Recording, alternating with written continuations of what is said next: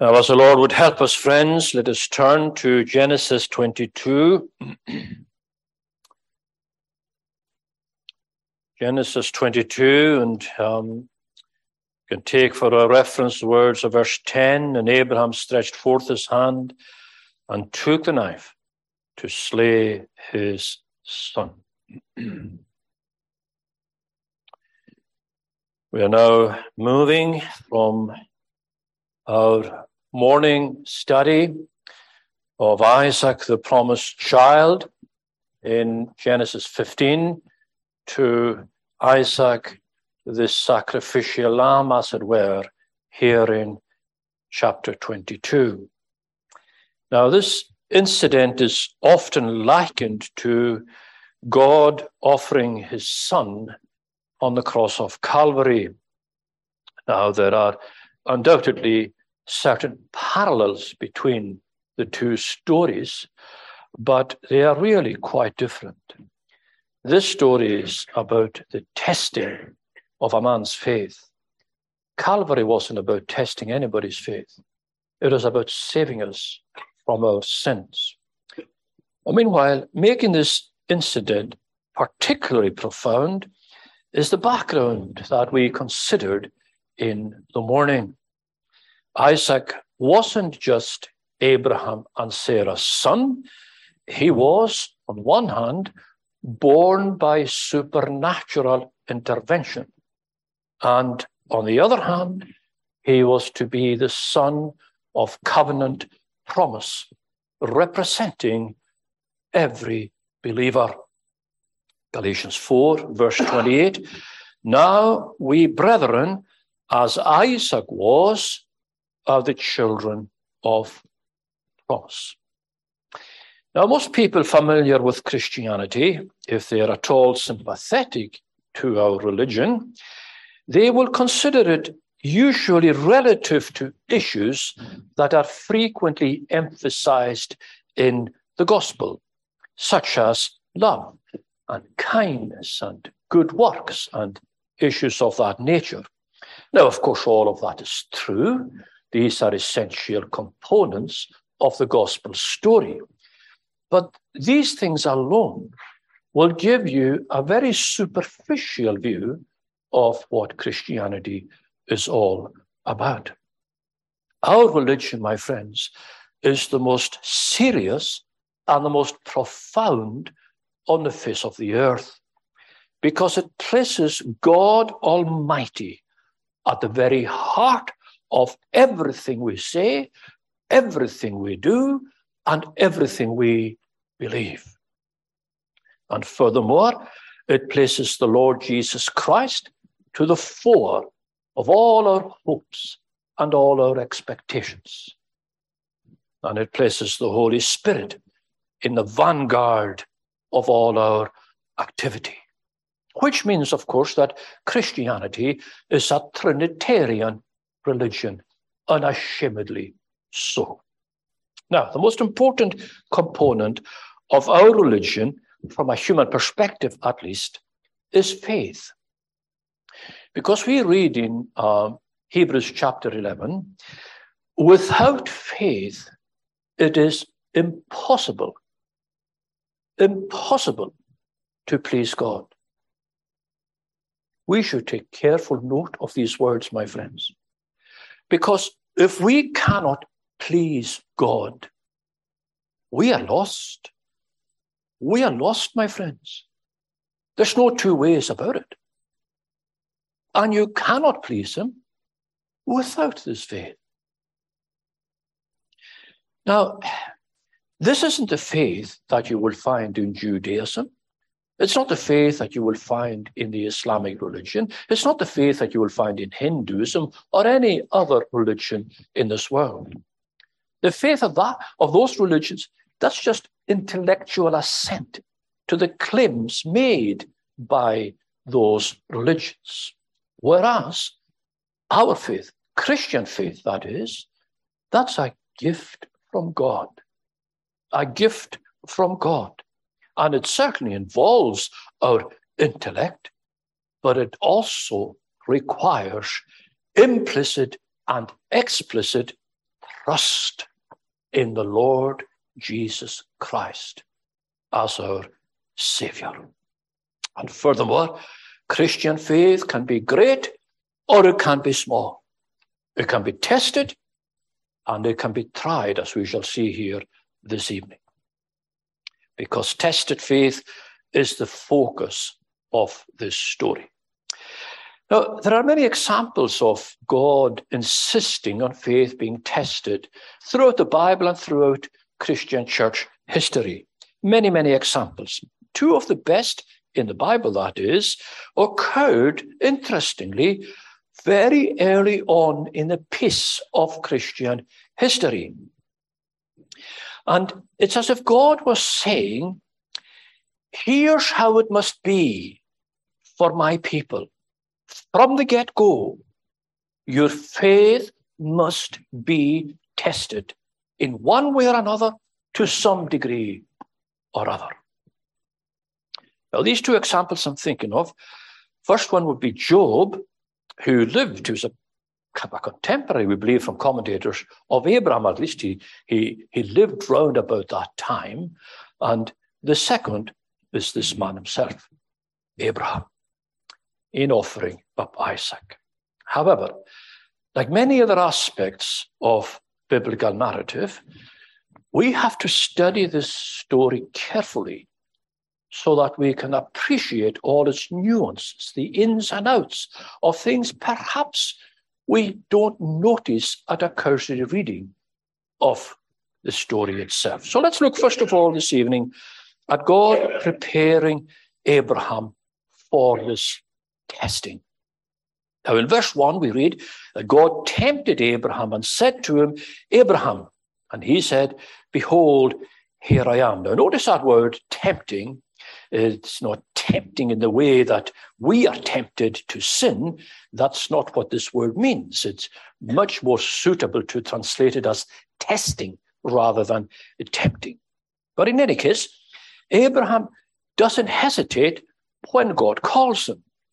Behold, he said, here I am. That's what faith does. Always. That's what faith does. It immediately obeys God, whatever the task might be. Now, these two terms, faith and obedience, they always go together. They have to go together. They must go together like a hand in a glove. And then God fired an arrow straight at Abraham's heart. Take this verse 2. Take now thy son, thine only son, whom thou lovest. Now, notice how God is stressing the uniqueness of this child, thy son. I don't want you to take Eliezer, the servant. Oh no, I don't want him. Take thy son, thine only son, that son whom thou lovest. as many of you know, parental love goes incredibly deep in our hearts. And that's intensified, I think, when special circumstances are involved regarding our children. And by children, I don't mean little boys or girls. Our children can be in their 20s and 30s and 40s and if anything, we love them more than ever. Isaac wasn't born when God promised him that he would have a child. No. It took 25 years, as we saw in the morning, before this child appeared on the scene of time. And now here's his father, over a hundred years old, and he considers himself, according to Romans 4, as we saw in the morning, to be over the hill, to use a phrase. Now, the significance of this child Isaac is marked out in numerous ways. For example, this is how the New Testament is introduced to us. The New Testament isn't introduced with a reference to Adam and Eve in the Garden of Eden at the dawn of history. Oh, no. Matthew 1 verse 2, Abraham begat Isaac. It's introduced to us through this father and son. In any case, God commands him.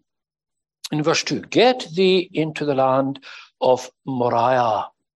Now, notice that word, Moriah. It's a word that means chosen of God. Now we have to take that with us as we go through. No one at that time realized the significance of that word and of that location, that geographic location. A thousand years later, we read in 2 Chronicles chapter 3 Solomon began to build the house of the Lord at Jerusalem in Moriah, in Mount Moriah. But that wasn't the full significance of this location.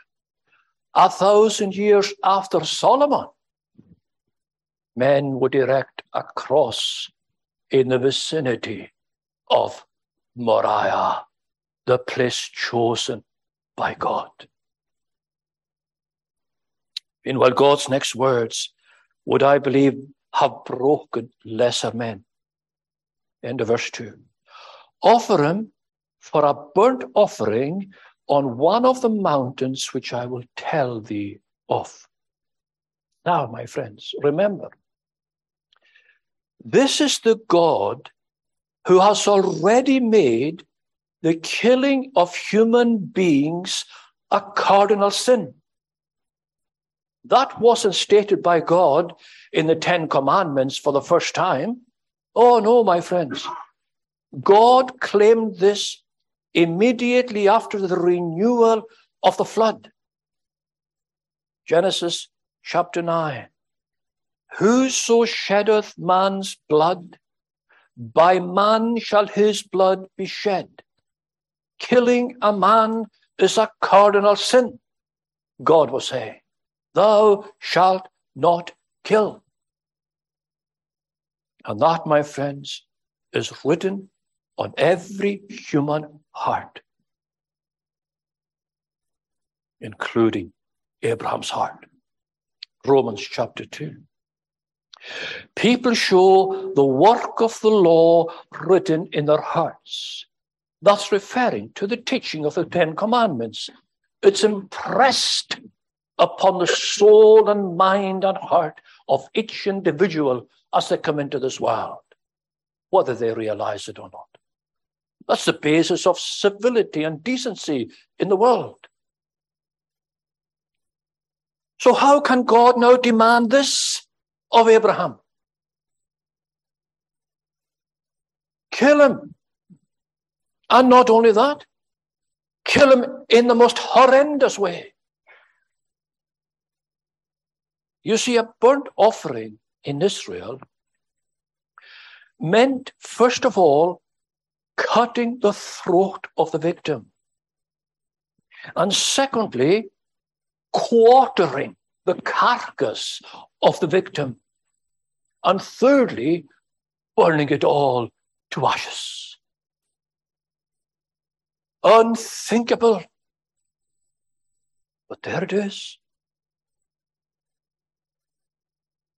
offer him for a burnt offering on one of the mountains which I will tell you. You know, friends, from a human perspective, what God sometimes expects can seem so totally unreasonable, so totally downright cruel. And I say that with all due respect. Ask any parent that's lost a child. Ask anyone left to watch a loved one's life crumbling to a degenerative disease. Sometimes God's providence can be so cruel, my friends, and so hard And stretching this further still, God deliberately reminds this father, your son, your only son, Isaac, the son you love, deliberately stressing the uniqueness of this boy to his father.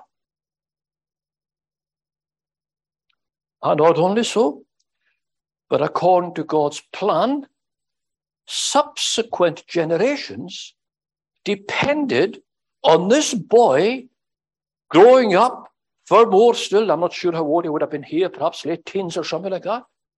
But God's plan depended on him marrying and having children. And here's God demanding of Abraham to kill him. Oh, like Job, my friends, and many others as well. Abraham must have found God's ways at times baffling, scary, and beyond the pale. You know, friends, it's easy to think of this story in terms of what we read in Hebrews 11. That God was going to raise this boy from the dead in any case. It's easy to think of it like that, blocking out the horrible side of it and only seeing the nice and positive side of it. This father, my friends, had first of all to deal with this issue. He, as a father, contemplating killing his own son. And his great faith should not blind us to the pain and the turmoil and the confusion which must have been initially in Abraham's mind, hearing all this and realizing what was being asked of him. It's painful enough to lose a child by any means. So, this prospect, my friends, and the details required, this is stuff of nightmares for any parent. But nevertheless, that's sometimes how God's providence works for some believers. However, when we trust in God, my friends, when we trust in Him explicitly and implicitly, there is a strange comfort in knowing that God knows the end from the beginning. A strange comfort in that realization. Or even if that reality wasn't altogether clear to Abraham initially, nevertheless, I believe it would have upheld him as he made his journey to Moriah. Because that's what faith plus trust means. We continue on even when the mind and the brain are in a fog of confusion, we must continue on. And it's not in our own strength. The love of Christ constrains us. He brings us on. He makes us conquerors and overcomers, even over our own confusion. Let me move secondly to Abraham preparing for Moriah. Verse 3 Abram rose up early in the morning and saddled his ass, and the two servants who were with him, and Isaac, they never asked any questions. At least there's nothing recorded. And as they watched Abraham splitting that wood in verse 3 for the burnt offering, never say a word. And evidently, he didn't tell them. He didn't tell anyone, as far as I can see, their destination or why they were going there. And you know, sometimes, my friends, being a Christian can be a lonely experience. Sometimes we are given certain burdens that we have to bear alone. We can't share them with anyone. But nevertheless, we must keep on keeping on. As I said of Jesus in Isaiah chapter 50, and who carried a burden like him? Who understood his burden? I set my face like a flint, and I know I will not be ashamed. So we read in verse 3 Abraham rose up and went to the place which God had told him. That, my friends, is where the believer must always be found, where God has commanded us to be, on the way of obedience and on the highway of holiness. That's where the Christian must always be found. So the first day passed, and the night, and the second day passed, and the night, and they traveled on. Now, whatever Isaac and the servants were thinking, it's easy to imagine what Abraham was thinking. You see, he could envisage it all. This would have made it even worse. We know that because faith is the evidence of things not seen. He could envisage it all. And it took three days before Abraham lifted up his eyes, according to verse 4, lifted, up his, lifted his eyes and saw the place afar off. This was a journey, my friends, no believer would want to make. What went through Abraham's mind during those days doesn't bear thinking about. And I would suggest to you that these three days and three nights were as calculated as the three years of our Lord's ministry and as the three days he spent in the grave. None of this is by happenstance. It was all designed in this instance to strengthen this man's faith. Now, I would also suggest to you that this is where the testing took place, not on Moriah, but during those three days and three nights. This is where the test, in the turmoil of Abraham's mind, day and night. This is where the testing took place. How else could it be for a father contemplating killing his son? And even the one of perfect faith, the Lord Jesus Christ, was put through this same turmoil, or should I say a similar turmoil. Hebrews 5, verse 7 this is the interpretation of the writer to the Hebrews of the Gethsemane incident. He offered prayers and supplications, but not ordinary prayers, not ordinary supplications, with strong cries and tears.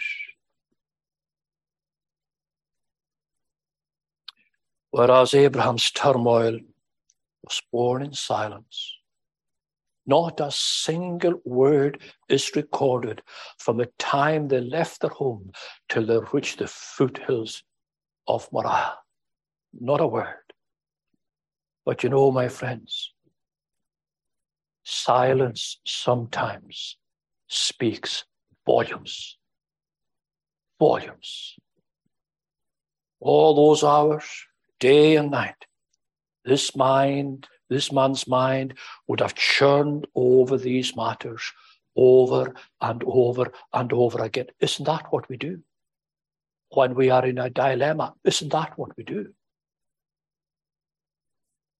I believe he would have asked a thousand and one questions. I believe he would have mulled over a thousand and one possibilities and all of it in silent fellowship with God. So for three days and three nights, Abraham and God conducted this secret business between them. And at every turn, I believe that God would have answered his every question and that God would have satisfied his every query. Isn't that what we see with the apostle? When he wrestled in prayer with God over this thorn in the flesh, again and again and again, and again and again and again, the answer came My grace is sufficient for thee.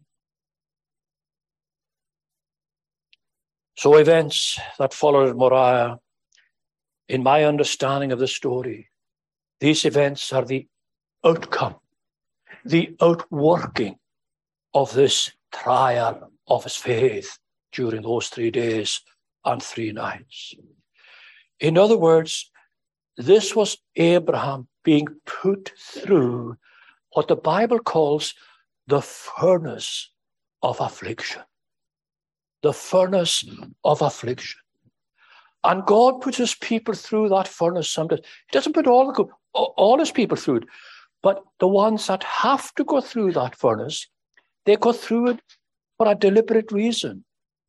Because God is working to a plan, and here's the result of being put through the furnace of affliction. In Zechariah chapter 13, I will refine them as silver is refined. That's the whole purpose of the furnace of affliction.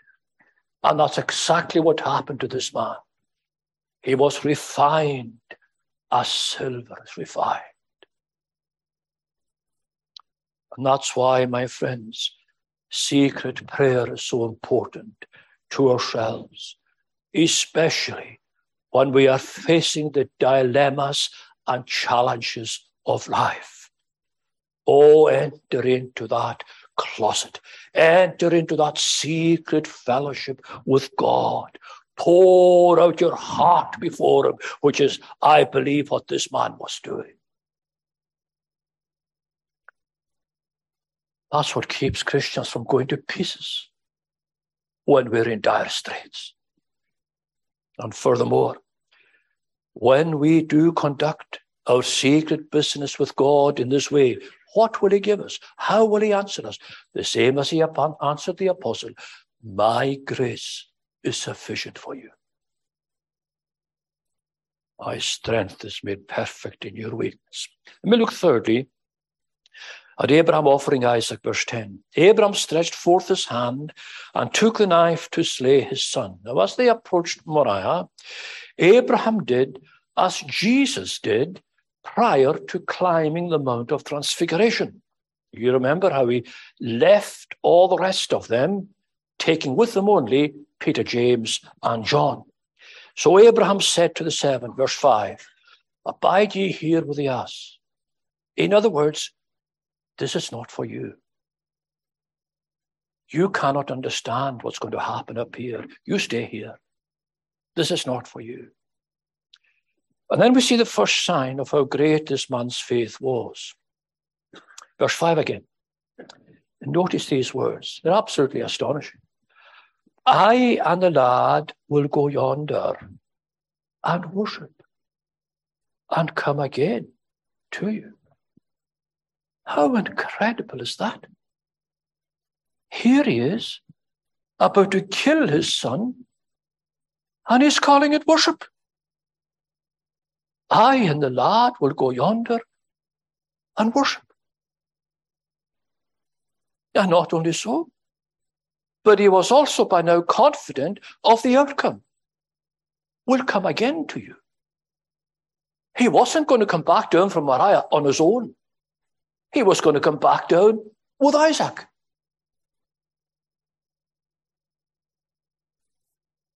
So father and son set out, Isaac carrying the wood, and Abraham carrying the fire and the knife.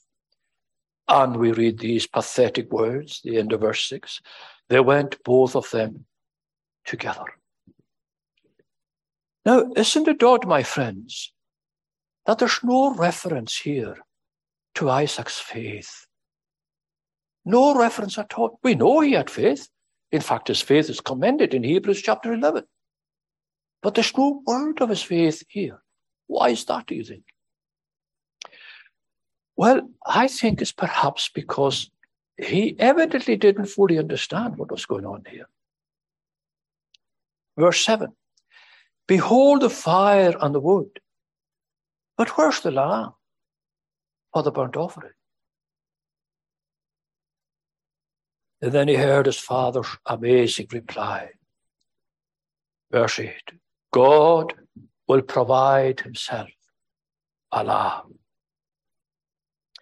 And then next to the events at Calvary, there's the most solemn and profound scenes in all of Scripture. Abraham building this altar slowly and carefully and setting upon it the wood. And then this, verse 9 he bound Isaac his son and laid him on the altar. Oh, pause over these words, my friends. He bound Isaac his son and laid him on the altar. Can you imagine the turmoil of this man's in this man's mind and the confusion in his heart? Oh, I know he's being obedient. And I know that he has great faith. And I know that he knows, God knows the end from the beginning. I know all of that. But surely, my friends, we must also see the pain in this father's heart as he tied his son to that altar. Surely we can see the anguish of his soul, knowing what he was going to do.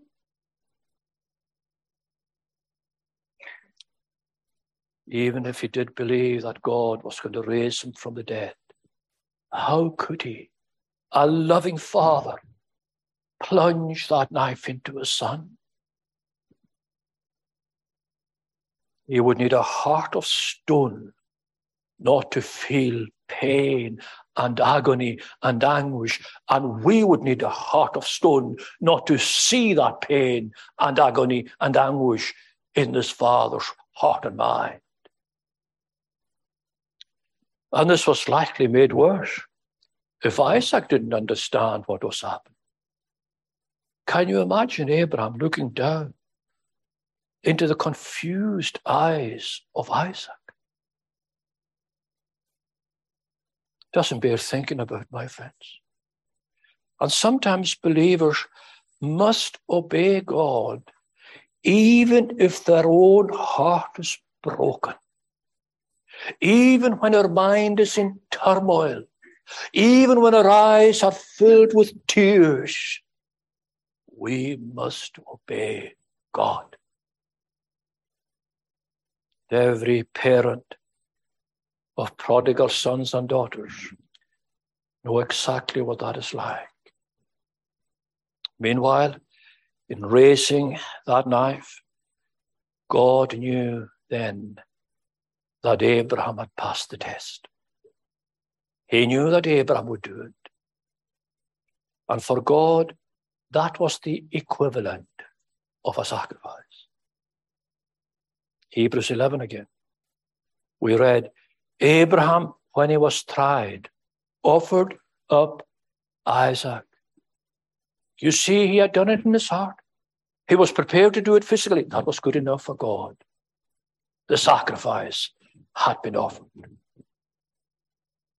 And he would have done it because, my friends, of his confidence in the God of the impossible. As we read in Hebrews 11, he reckoned God was able to raise him up even from the dead. But instantly, the whole scene changed when God sent an angel from heaven and called out to Abraham, verse 12, Lay not thine hand upon the Lord. God saw the sincerity of this man's heart, and the angel's words must have been music to Abraham's ears. Lay not thine hand upon the Lord. However, a sacrifice still had to be offered. And that's evident from what follows, verse 13.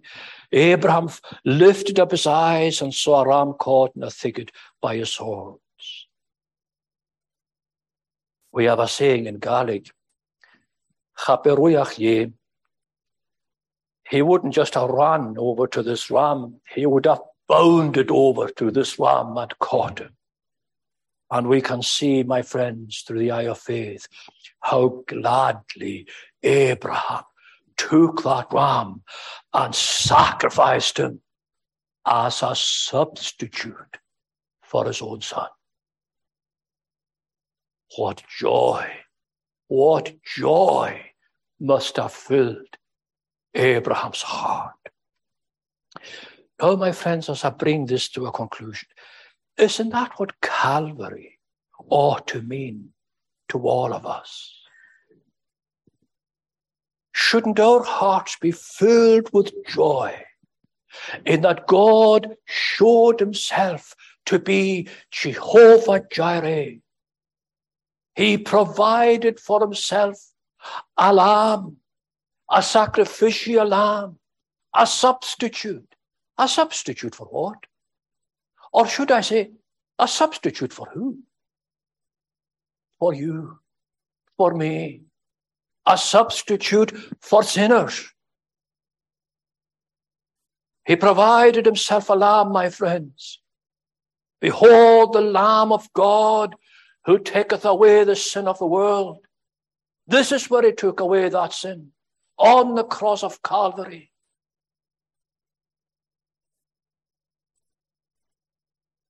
And our substitute lamb, my friends, wasn't a dumb animal.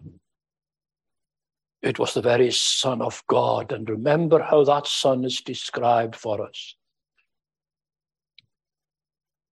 That well-known verse, John 3.16. And notice the similarity between John 3.16 and the description of Isaac in verse 2 of this chapter. God so loved the world that he gave his only begotten Son, his only begotten Son, that whomsoever believeth in him should not perish, but have everlasting life. Now, if we admire, my friends, the Father and the Son of this story, how much more should we admire and love and believe and worship the Father and Son of Calvary? How much more? And can you say, sitting here in the Stornoway Church tonight, that you are amongst those that do look to Calvary in this regard, and that you admire and love and believe and worship the Father and the Son for what took place in your Roman stead on the cross of Calvary. Can you say that? Are you confident in that? Do you cherish that thought in your heart? Is that what you're going to be thinking about when you go to sleep tonight? Oh, my friends, the Calvary story is infinitely greater than the story of Moriah, the place chosen of God, Golgotha. Let us pray. We thank thee, gracious God, for this wonderful story of thy word and help us to see beyond the historical narrative and to recognize in this story the greater story of the Father giving the Son, the substitute lamb that would die in the room and stead of sinners. Help us, Lord, to understand that to the saving of our souls and help us to worship Him, to adore Him, to praise Him even this very Sabbath evening. Have mercy upon us. Mm-hmm. For his name's sake, amen.